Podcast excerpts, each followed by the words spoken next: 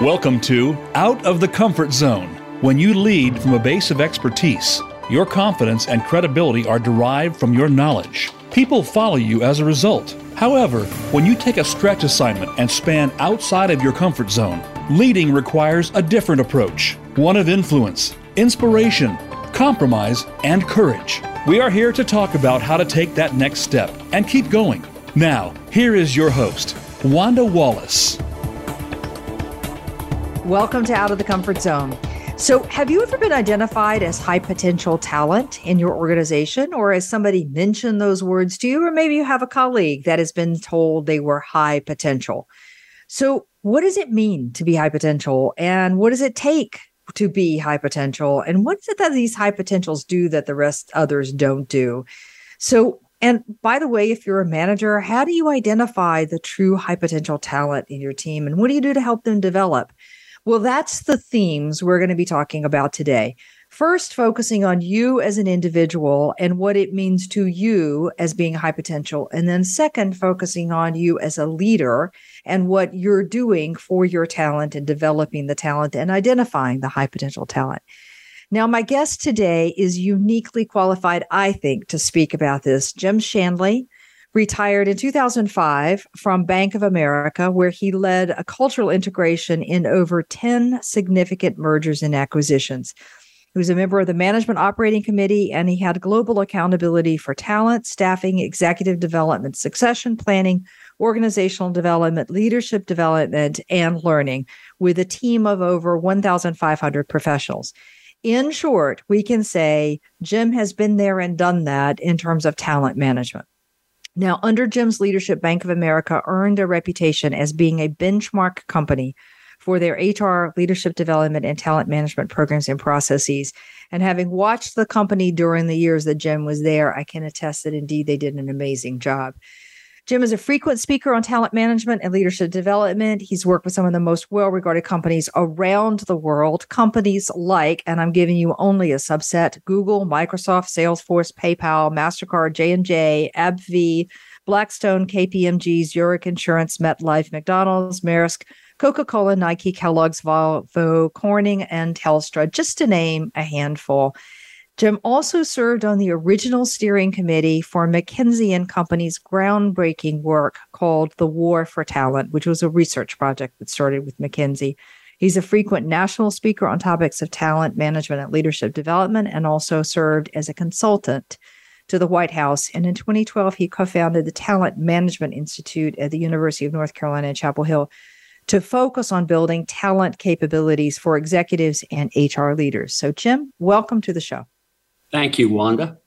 It's a pleasure to have you here. It's also fun to talk to you about this topic because I think a lot of people don't understand. Leaders don't understand, individuals don't understand. And we say you need to manage your career, but we don't give people an awful lot of help on what that means and what they do. So let me start with the question I always ask everybody Why does this topic matter to you? What's the problem you're seeing that you think companies and leaders need to do better at? Yeah, Wanda, um, my operating assumption is that the quality of a company's talent impacts the results. The better the talent, the better result, the, the results. I help companies in two areas uh, to develop the strategy and capabilities so they can attract and retain more than their fair share of great talent. And I help them with processes to build better talent faster. And the key is to accurately identify the best talent who can go far and fast, i.e., they have high potential. And then how do you accelerate their development? If you do that, I think companies who have more of their fair share of talent win. Um, why it matters to your listeners, what's the benefit of being a high performer and a high potential? High performance and high potential will get you more what you may value, whether that's flexibility, power, opportunity, pay, recognition. Okay. Performance and potential. More of it gives me more of what I want, the better. And I happen to agree with you. I mean, everybody says ta- uh, people are our greatest asset, but I don't think we spend enough time focusing on what it means we do with and for that asset in order to make sure it's growing the results of the company. Okay, go far and fast. All right, what do you mean really by high potential? Yeah, high potential to me is those individuals who can accelerate upwards to more senior management roles at an accelerated pace. Um, there's technical definitions um, that I can go over with you. Um, and I can also talk about how do I know if I'm a high potential or not? Uh, yeah. Yeah, well, I'm going to ask that question. So where do we want to go on that? Give me an example. Like, can you give me an example of what high potentials do that sets themselves apart? So I get a better sense yeah, of this. Yeah. Uh, first, it's performance. They perform. They perform at the 80th percentile as compared to their peers. They consistently and significantly outperform their peer groups in a variety of settings and circumstances. They do that in both the what and the how. The how matters. High potentials is not only delivering the outcomes and results, but it's doing it in the right way. They exhibit the behaviors that reflect their company's culture and values in an exemplary manner. Um, they also exhibit what I would call a high performers mindset. Um, they have an incredible internal drive to always do their best. That sometimes means they might prioritize performance at work above some other options. They tend to work harder. They make more work related trade offs. Um, and they also realize performance is, uh, performance is relative. What I mean by that, if I had a great year and I achieved 125% of my goals. But my two peers achieved 150% of their goals. I came in third place. High potentials get that. So it starts with performance. Um, they also exhibit um, aspiration, and that, that's a tricky word. Some people would call it ambition. Um, but they demonstrate to others that they want to move up into more senior roles. Um, they send signals, and we can talk about what kinds of signals they send, but they actually want to do that. Okay. Um, this one, this last one, I'm going to come back to because you know that that's a personal cha- uh, issue, I think, and one I spend a lot of my professional time on that signaling. But let me come back just to repeat performance in the 80th percentile, which is relative into their company. And it's both in the results they get and in the methodologies, the style, the tone, the culture they create, the how they go about doing that. And again, consistent with their companies. And what's interesting is that's not the 100th percentile, it's at least the 80th percentile, because presumably I have some great years and some not so great years, but I'm still above average on all the time, above 80th percentile. Uh, yeah? No, let, let, let, me clarify. I want to know it's 80th percentile as compared to my peers on yeah. a consistent basis. Good. Year over year, I'm going to outperform 80% of my peers. Okay. 80% of my peers, I'm going to outperform on a year in, year out basis. Okay. That puts a definite point on it. Yeah. Yeah. Absolutely. And that also means I can't judge high potential based on a one year success rate. I got to judge it over time. I, I, think that's a really important point, Wanda. Um, it's a track record over time. I use I, I like to use a three year time frame to do that. Um, there's not necessarily science behind that, but everybody has up years, down years. But if you see a person over three years consistently outperforming in both the what and how. Um, that's the first part of right. being a high potential. You got to be a high performer first. There's right. more to it, but high all roads to high potential to me lead through high performance. Performance, right. High performance is the criteria, the table stakes, I would often say, and then the others. Now, and as you rightly said, it's not just performance. We don't care how you got there it's performance and how you leave the culture and people around you feeling, correct? Consistent uh, with the values. What's important to your company. And all what's companies, important? all companies are different around that. Right. And what matters to them. All right. Then, second, you said they have this high performance mindset. So, yes, they're delivering the goods, the what and the how, but they have this mindset that says an internal drive to do everything they can to perform at their best. So, that means they're willing to work hard, they do make some work related trade offs, pretty consistently, pretty regularly, and their uh, performance, they keep themselves relative to their peer set in that top 80th percentile. 80 perform better than 80% of their peers. So that means they also understand where they stand in the pecking order and performance. Okay. I have to give you an example, and then I'm going to go to this third one, which is the aspiration ambition. Um, I routinely hear people say to me, I'm performing better than anybody else in my area. Okay. And they may have outperformed themselves last year and the year before, and so on. But I find then I go talk to their manager and they say, Yeah, I know that's what the person thinks, but let me tell you, this person over here is actually doing a lot more with a lot less. And this person over here is et cetera, et cetera. I find people often don't know where they stack up really relative to their peers in their performance. I think that's absolutely true. And I think there's two parts of that. One, a lot of managers don't shoot straight and aren't candid with their people. The second part, let, let's face it, we're all a little self delusional about our performance. I right. think most of us think we're in the upper half of every group we're in. And that's not always the case. That's right. I think that's pretty well documented in the research dozens of times over that something like 80% of us think we're in the top 50 percentile. Okay. Yep. So I need to have be a little tough nose at looking at the data.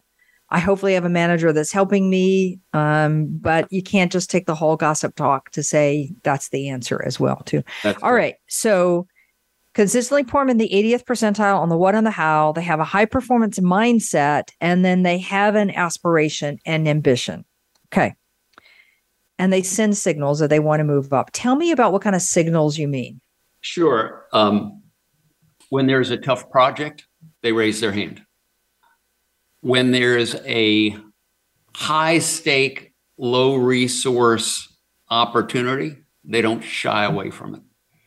They chip in to other teams. They connect with other people to find opportunities to work on things. They actually communicate with their manager or their HR or HR leader or both. Hey, I'd like to do more. And I, I think that's um, up to the individual to do that. That said, the best, I call them talent magnets, those managers who always seem to uh, create strong benches of talent, they know their people really well and they ask those questions. Mm-hmm. What do you want? What are your hopes and dreams? What do you want to accomplish? When do you want to move? Why do you want to move? So it's a partnership. Mm-hmm. Okay, let's talk about one of my favorite topics. Um, I'm going to pretend for the moment that this is unique to women, although you and I know what I'm about to say is not unique. But I find a lot of the females that I work with are not good at expressing their aspiration.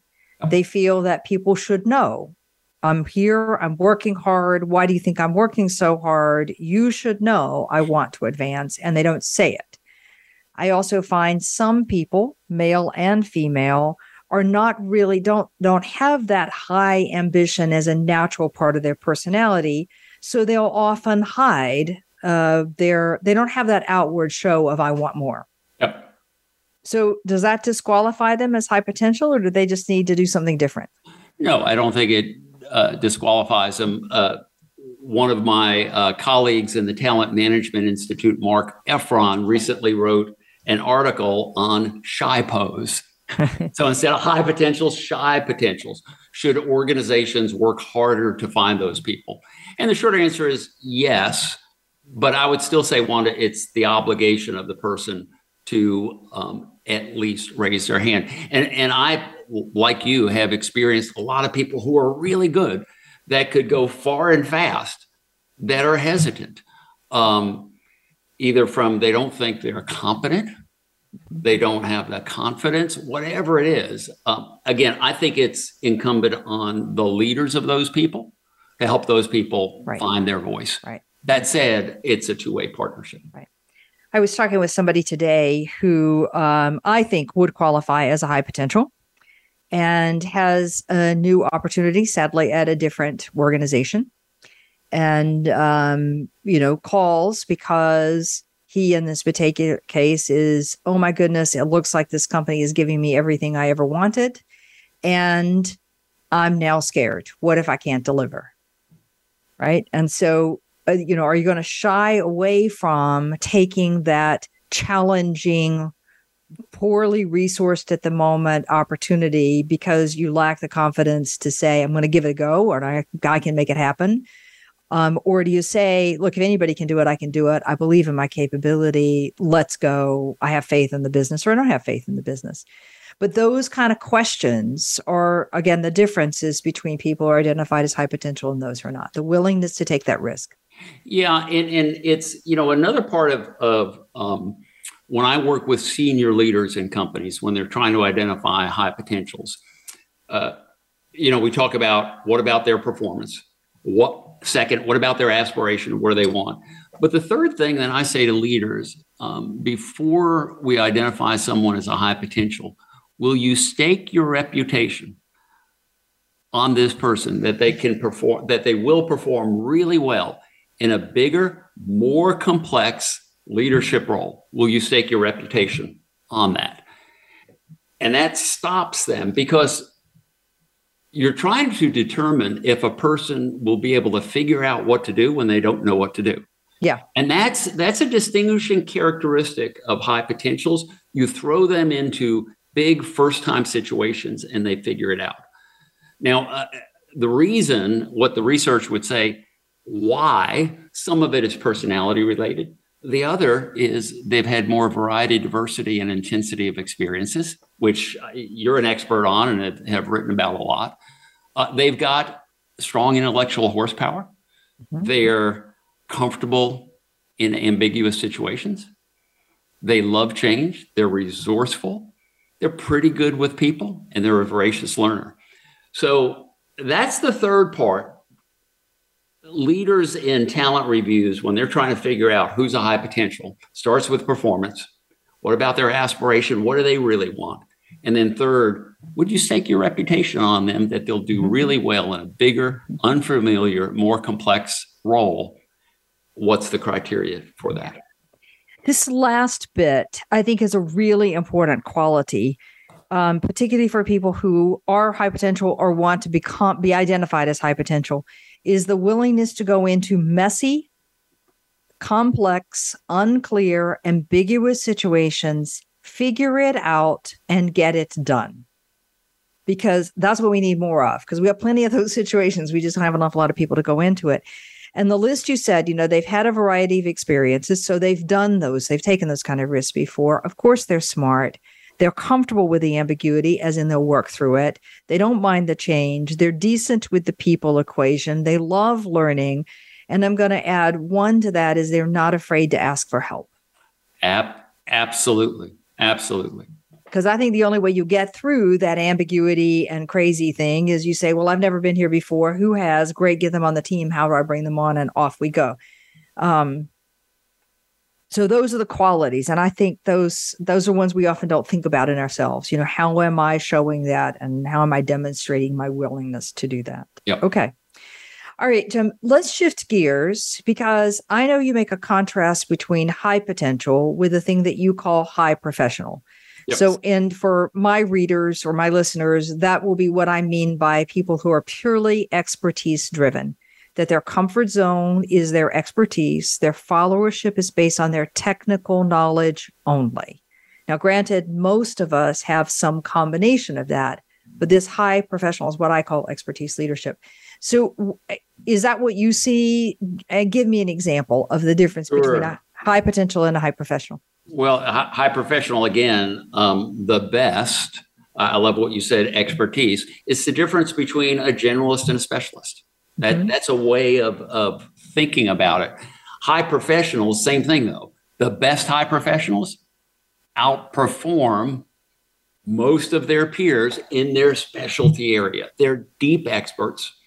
Um, they're more comfortable going deep than broad. Mm-hmm. They're not interested in that variety. They want to become expert. Um, but again, when I work with high professionals, and you see that in research, in pharma, in software, mm-hmm. my theory of the case, Wanda, is that companies win having more than their fair share of high performing high professionals, right? High performing high potentials. Right. That's what you do. And I value each of those groups equally because, again, those are the ones that are producing the results. Right. That's that's the ones that really add value to the company. So I think high professionals who are great performers with that high performance mindset, who want to be specialists, there's a place in every company for those right. folks. And you can move up the ladder, but you're probably not going to become COO, CEO, general manager of uh, Asia Pacific. You're going to be more of a specialist in your area. Right. Um, the way I say that is you're going to stay within your specialty area and you can go to the top of wherever your organization places that specialty area, but we probably never take you out of that specialty. So if the general manager position or the senior vice president position that you might aspire to is not one we deem for the specialty, then you're going to reach a ceiling on your title. So I think as a high, if you make that choice to be the specialist, you've got to say, great, but I realize where I go in the hierarchy may get limited. Yeah. And, and also on that, my coaching to those high professionals who want to be deep experts is to say, again, focus on performance, both in the what and how in your specialty area. And remember, you're going to have a lot of people underneath you that may also want to be deep, great specialists you better be a great performer and an expert because if not there's going to be somebody else going to replace you. Or replace you right. Um, and i also believe that these high performers need not to just know the other specialists in their company but that they should be focused on their network in their specialty outside the company because that's where your competitive intelligence comes from. You agree? Uh, absolutely. When i'm in uh, talent reviews with senior executives and we're talking about talent, um, one of the questions I always ask is this person our best or the best? Mm-hmm. So if you want to be a deep specialist, you got to compare yourself to the pool of other deep experts in your specialty field out there. Right. And, and right. I think networking on that and knowing where do I stack up as compared to the external pool is really important. And It's really important. I have um, a number of times interviewed, uh, say, let's say a regional head for somebody that I am coaching in his or her team. And the person is an expert, let's say in risk, just to give it a topic. And one of the questions the senior leader will say, or one of the comments the senior leader will say is, I don't understand why this person doesn't know the other regional heads and connected with them and trading stories on what you're doing, how you're doing it, what you're seeing, that's a signal to the senior executive that you're not stacking, measuring yourself on the best in class and being the best performance mindset as you started with. Absolutely. Agree 100%. Okay. okay. All right. a number of my clients are going, uh oh, out there. I hope at least as they're listening to this one. All right. Now, yeah, go ahead. Yeah, I was going to also say, um, Wanda, on being a high potential, um, I always kind of say, have your eyes wide open on that. Make sure you understand what the deal is that you want to go far and fast. Um, what you'll get if your senior executives say you're a high potential, you'll get more exposure, more opportunity, differentiated development, probably differentiated uh, rewards. But the deal more is going to be expected from you and your performance. The expectations rise. I, I tell folks it's like moving from regional theater to Broadway. Uh-huh. The lights are brighter, the critics are harsher. Everyone will notice when you trip on stage. And the list gets reevaluated every six, nine, 12 months. So it's not a permanent role. Right. So you're constantly re-qualifying in some ways. Absolutely. It's no different than being an Olympic athlete or anything else. It, every season's a new season. Mm-hmm. Okay, so can you step off this track? What happens if I say I can't put keep the pressure on? Uh, absolutely. And again, I'm, I'm going to start with my pre- premise that companies win with having more of their fair share of high performing people, both high professional specialists and high performing high potentials. Um, yeah, you can step off anytime. What I always tell people, absolutely, um, be true to yourself. Um, make sure you know what you love, what you're really good at, what job factors are important to you, and perform. And make sure you perform relatively better than other people. You don't have to be 80th percentile, but don't fall. Uh, I always tell people a danger zone is falling below that 50th percentile performer on a regular basis. Okay. Now, suppose I'm a high potential. Suppose I've consistently performed over the last, let's say, five years, even at the 80th or above percentile. I've taken some risks. I've delivered. I've taken some high profile, low resource opportunities. I've delivered those. You know, I've got a strong, powerful reputation. Yep. All right. And then let's say for whatever personal reasons, I need to kind of pull back for a period of time, let's say six months, a year, and a host of reasons might come up on that one. What happens then? Am I going to fall off the high potential list? I mean, what do companies typically be thinking about? Well, it, it's tip, again, if you have a couple of not great years from a performance wise, probably. Yeah. It doesn't mean you're you're going to be a horrible employee, but you may not get that differentiated exposure, differentiated rewards, that next big opportunity. Um, I always uh, coach folks if they're in a situation where, for whatever reason, you need to pull back. Um, be upfront, let your manager know, let your HR leader know what your situation is and your, what your plans are. Um, let's say even you have to move from full time to half time work for whatever reason for some period of time. Be upfront with that, but continue to be a high performer, perform well. And when you're ready to get back on the fast track, let people know. All right. So you think it's just a matter of I've got the track record, I've been there, I'm transparent with people about what I need to do and what I'm going to do. I keep my performance up, I don't let my performance decline. And then I say when I'm ready to put the gas back on again. Absolutely. Like I'm ready for more. And I love how you said this. It's a signaling. It's a not, I want a new job tomorrow, because that is never going to work. Yep. But I'm ready to do more. And sometimes doing more may be an additional project, not a change in job title. Absolutely. Okay. All right. Perfect. All right. Jim, this is a perfect place to take a break because when I come back, I want to move from the shift of the individual and what it needs I me to be doing as a high performing individual, to be seen as high performing, and move to leadership. And what is it that as a leader I need to be looking for, promoting, and doing to develop my best potential? So, my guest today is Jim Shanley. As you've heard, Jim has spent most of his professional career working in the talent parts of the organization and helping organizations manage that talent in every capacity that comes through frequent speaker on talent management and leadership development, work with a host of companies around the world, um, and has co founded in 2012 the Talent Management Institute. We'll be right back.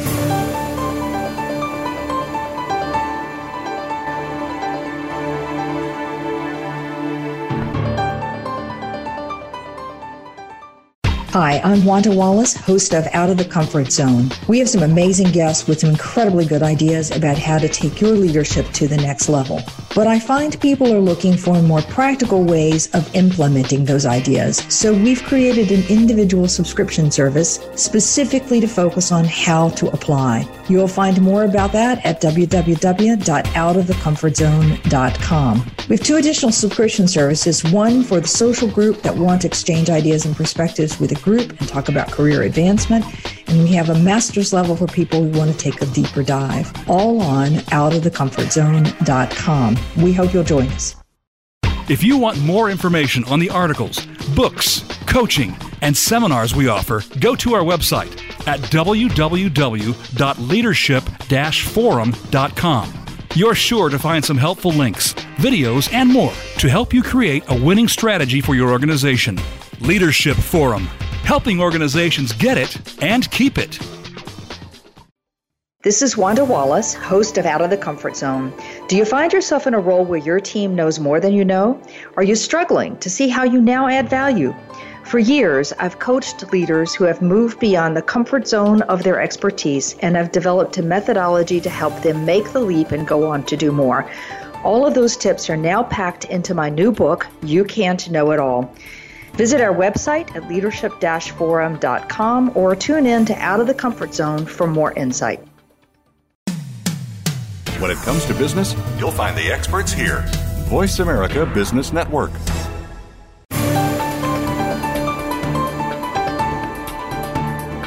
You are listening to Out of the Comfort Zone. To reach Dr. Wanda Wallace or her guest, call into the program at 1 866 472 5790. Again, that's 1 866 472 5790. You may also send an email to wanda.wallace at leadership forum.com. Now, back to Out of the Comfort Zone. Welcome back to the show. With me today is Jim Shanley. We have been talking about high performance and high potential, high potential, high performers in an organization, people who have a performance mindset, who keep their performance on the what and how in the 80th or better percentile, and who are willing to take on those risky projects, get a bit of variety, love change, go into a high stakes, low resourced scenario and deliver against it. I think is the best summary I can give. Um, I promise to talk about leaders and what leaders can do.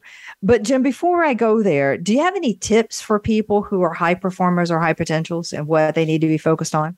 Yeah, a- absolutely. Remember, um, you become really good at your profession if you have a variety, diversity, adversity, and intensity of experiences. So look for experiences. That's first, whether or not that's special projects and assignments or new jobs.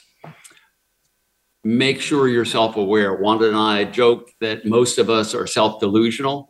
Make sure you're getting feedback and coaching from multiple sources and tips that that I've seen, uh, Wanda, that seem to separate the best from the rest on high potentials. Mm-hmm. Uh, one, they treat their boss as their most important client. Now that uh-huh. may be counterintuitive, especially if you've got a crappy boss. But remember, it's your boss who's going to be sitting in those talent reviews with the CEOs talking about you. So treat your boss as your most important client do everything asked of you and then ask for more. Okay. Be consistent in your relationships and how you treat people, up, down, and across. Because remember, you're on Broadway. And if you play to certain crowds and not to the others, you'll get a, a sticker on your back. Um, and the trust word will start getting with you, whether or not you can be trustworthy because you treat different groups differently. Mm-hmm. Don't get hung up on the unimportant and the irrelevant. And where I talk about it, titles, office, um, don't be high maintenance around that kind of stuff. Five, constantly expand your sphere of influence. Right. Um, connecting with other people in the company and externally is important. And then don't ever stop learning. Continue to build both your technical expertise and your leadership skills. Boy, those are great tips. I have to repeat them, Jim. I'll see, make sure I got them all straight here because they were really powerful. Um, get a variety of experiences. I will echo that one. That is the best way of building reputation, both with adversity and variety as well. Self awareness, you're going to improve that by learning. I'm going to say, learn to get to ask for good feedback from multiple sources. And I think it's the skill for the person to learn to ask to get. Treat your boss, regardless what you like or dislike about that boss, as your most important client. Do everything that's asked of you and ask for more because that's your capacity to do more, to go farther, faster, as you say. Consistent in your relationships, up, down, outward, sideways, not ignoring your peers, I might emphasize, and how you treat people not getting hung up on the unimportant or irrelevant things. Title is not the most important thing that's going expand your sphere of influence constantly and keep learning about the expertise area and about your leadership. I, I that's spot on, Wanda. And you know, I want to come back to that self awareness uh, part, and I, I really liked what you said. It's a skill to learn how to get and ask for feedback. Um, you know, in the Talent Management Institute, we've had over 5,000 leaders come through the Institute. And when I ask the question, do you know your status in terms of your potential status? 90% of people say, I'm not sure. And then when I ask this question, have you ever asked your boss? Everybody knows almost every company goes through talent reviews and they know whatever their scheme is, they're getting evaluated on performance and potential.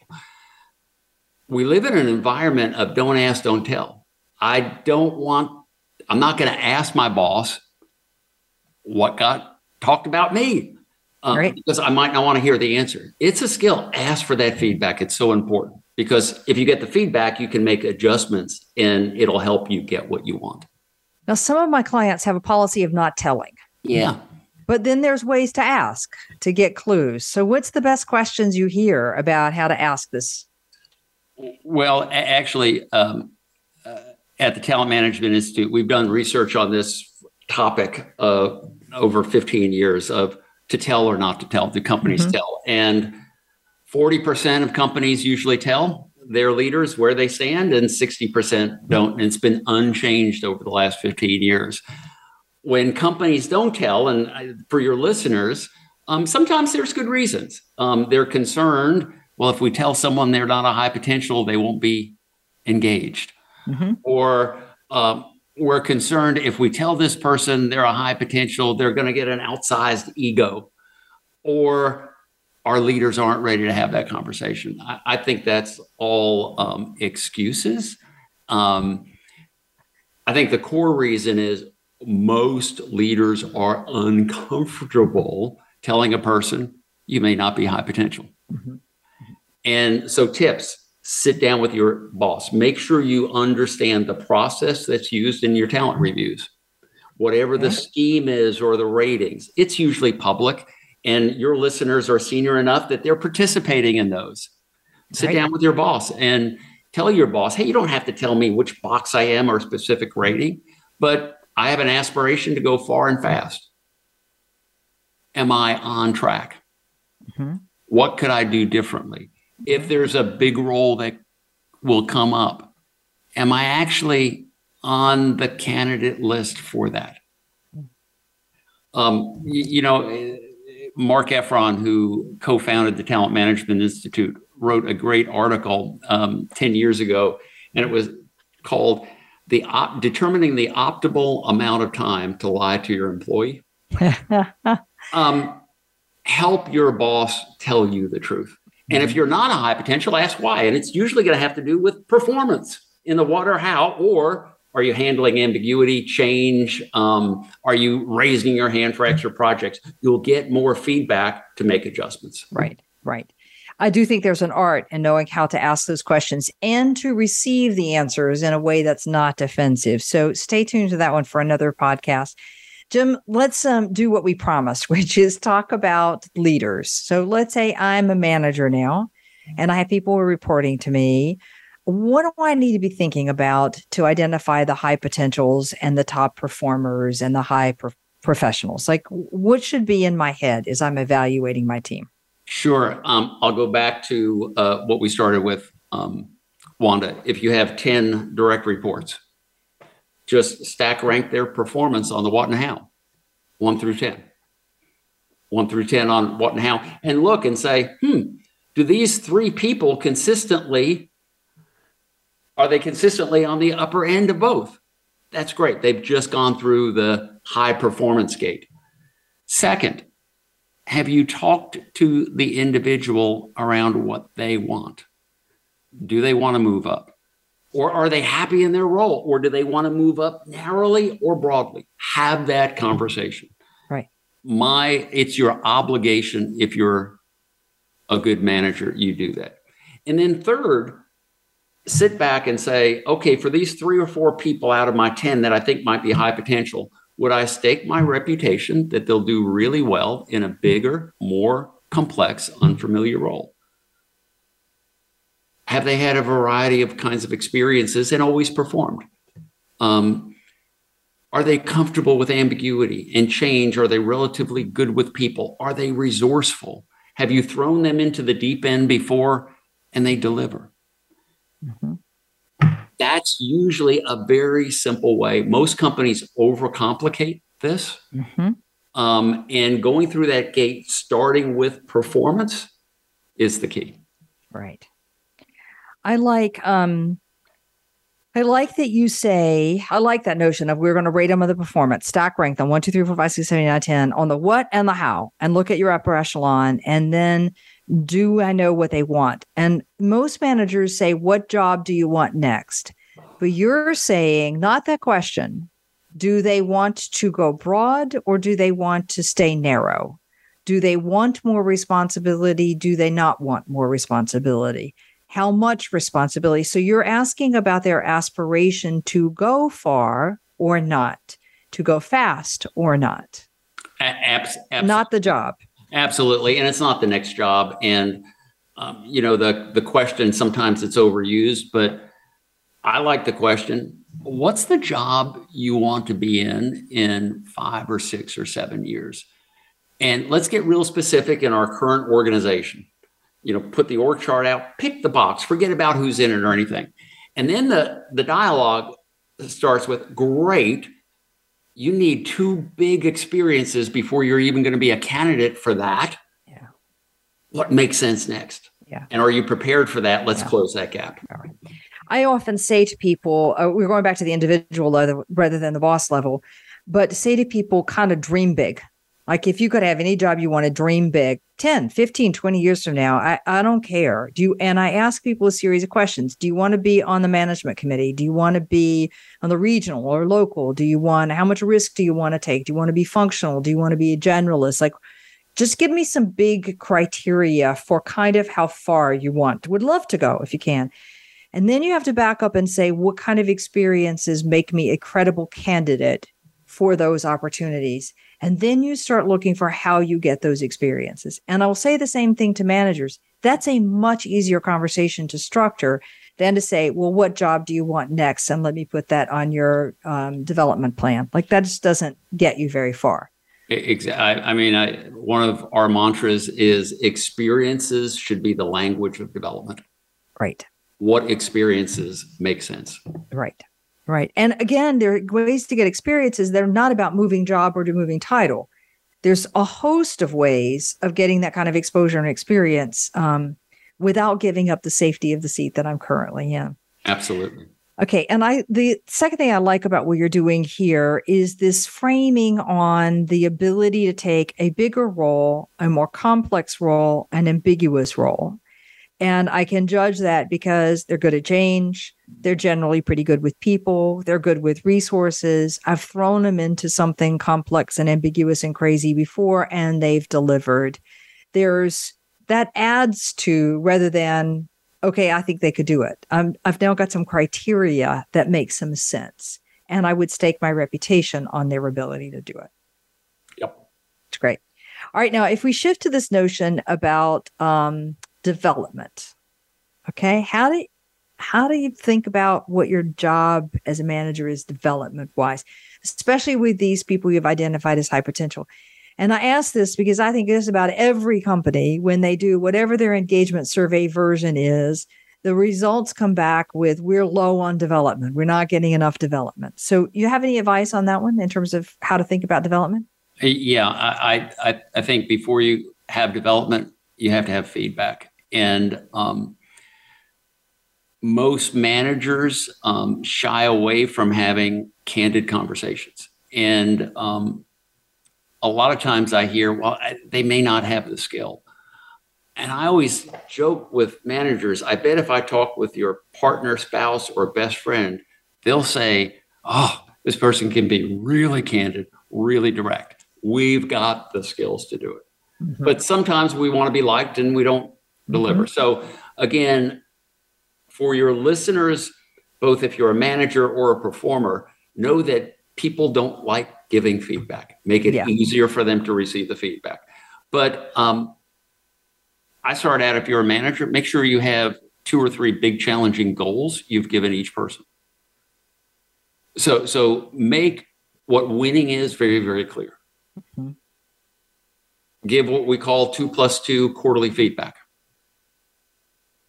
or two things uh, relative to what you worked on uh, this quarter that you could have done better, differently, more of, less of? Here are two things moving forward relative to your goals that I'd like you to see, that I'd like you to focus on. Have that direct conversation. It's a 15 minute conversation. Um, mm-hmm. I, I like in terms of, of also being that transparent coach. If I asked, if you're a manager, if I asked each of your 10 direct reports this question, do you know where you stand with your manager? Yes or no?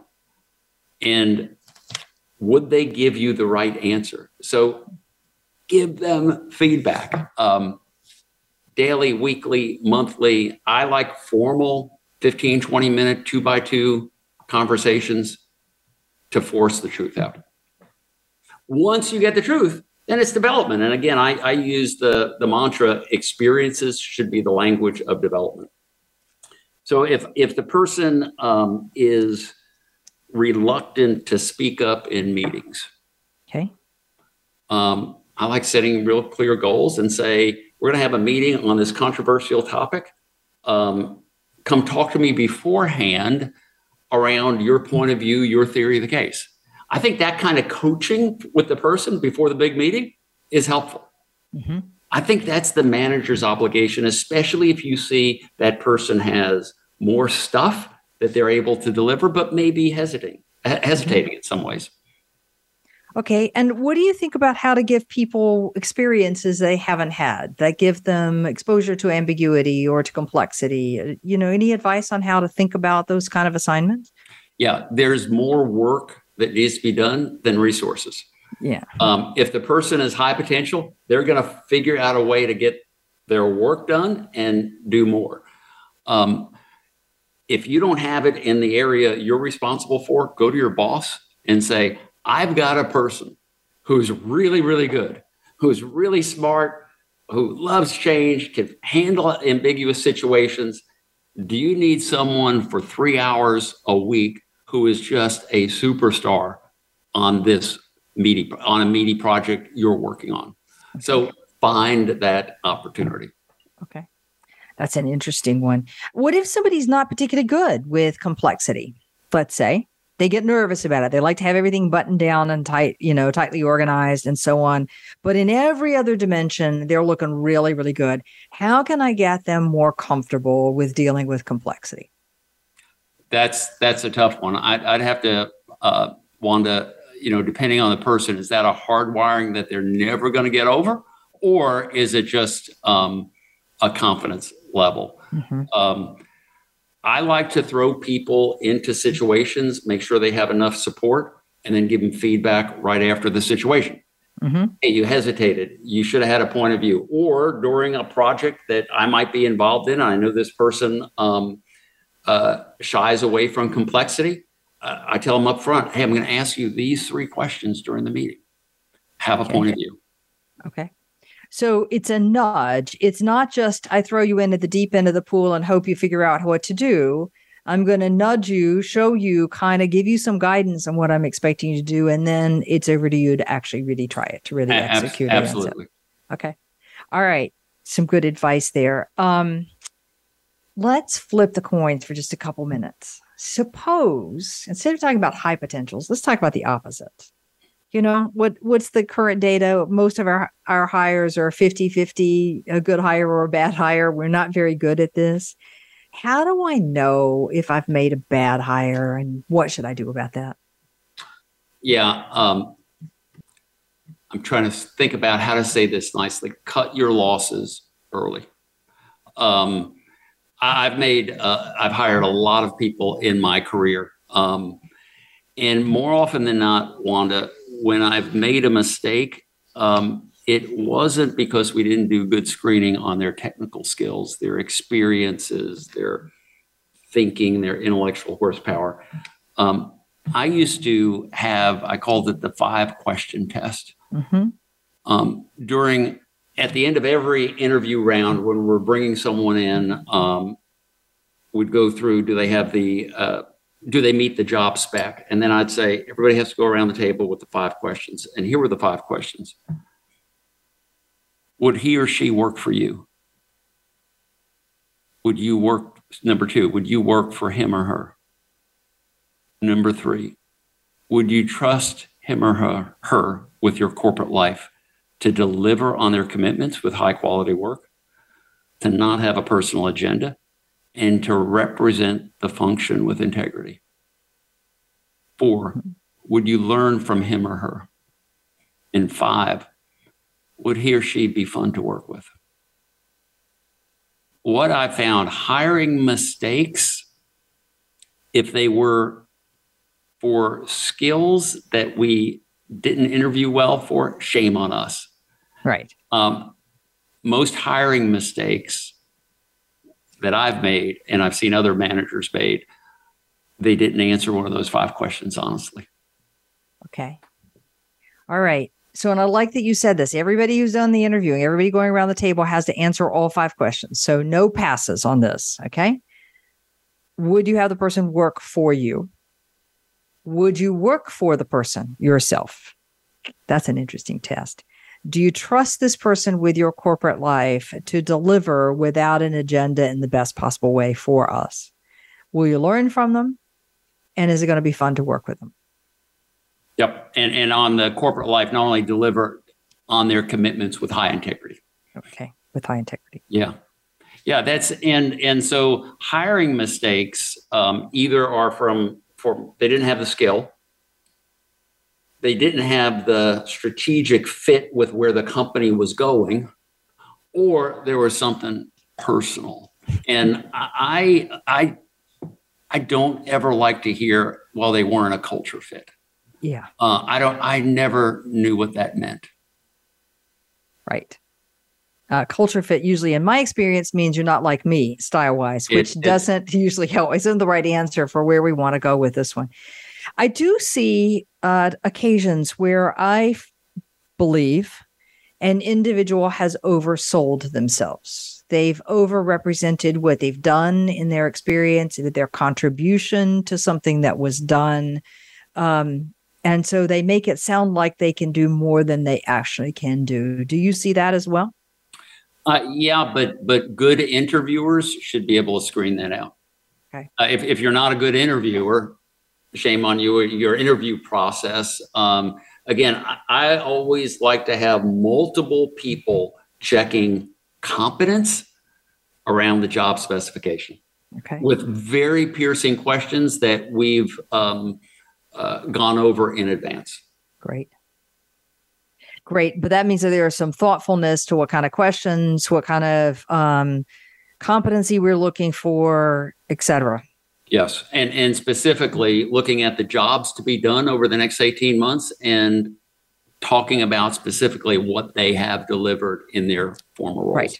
Right. That's right. I think if you get there, you you can get a little bit better sense. All right, Jim one and a half minutes to answer my favorite question of all what takes you out of your comfort zone and what do you do under those cases what takes me out of my comfort zone um, well i think i'll answer that in two ways on the personal side and then on the business side um, on the personal side i'm out of my comfort zone uh, when i'm separated for a period of time from my from my spouse vera for any extended uh, times um, Vera is a partner in the consulting business. She's a retired physician who specialized in pediatric anesthesia. We've been married 40 years, and she's a true Renaissance uh, woman. When I'm separated from her, I'm not on steady ground and I'm truly out of my comfort zone.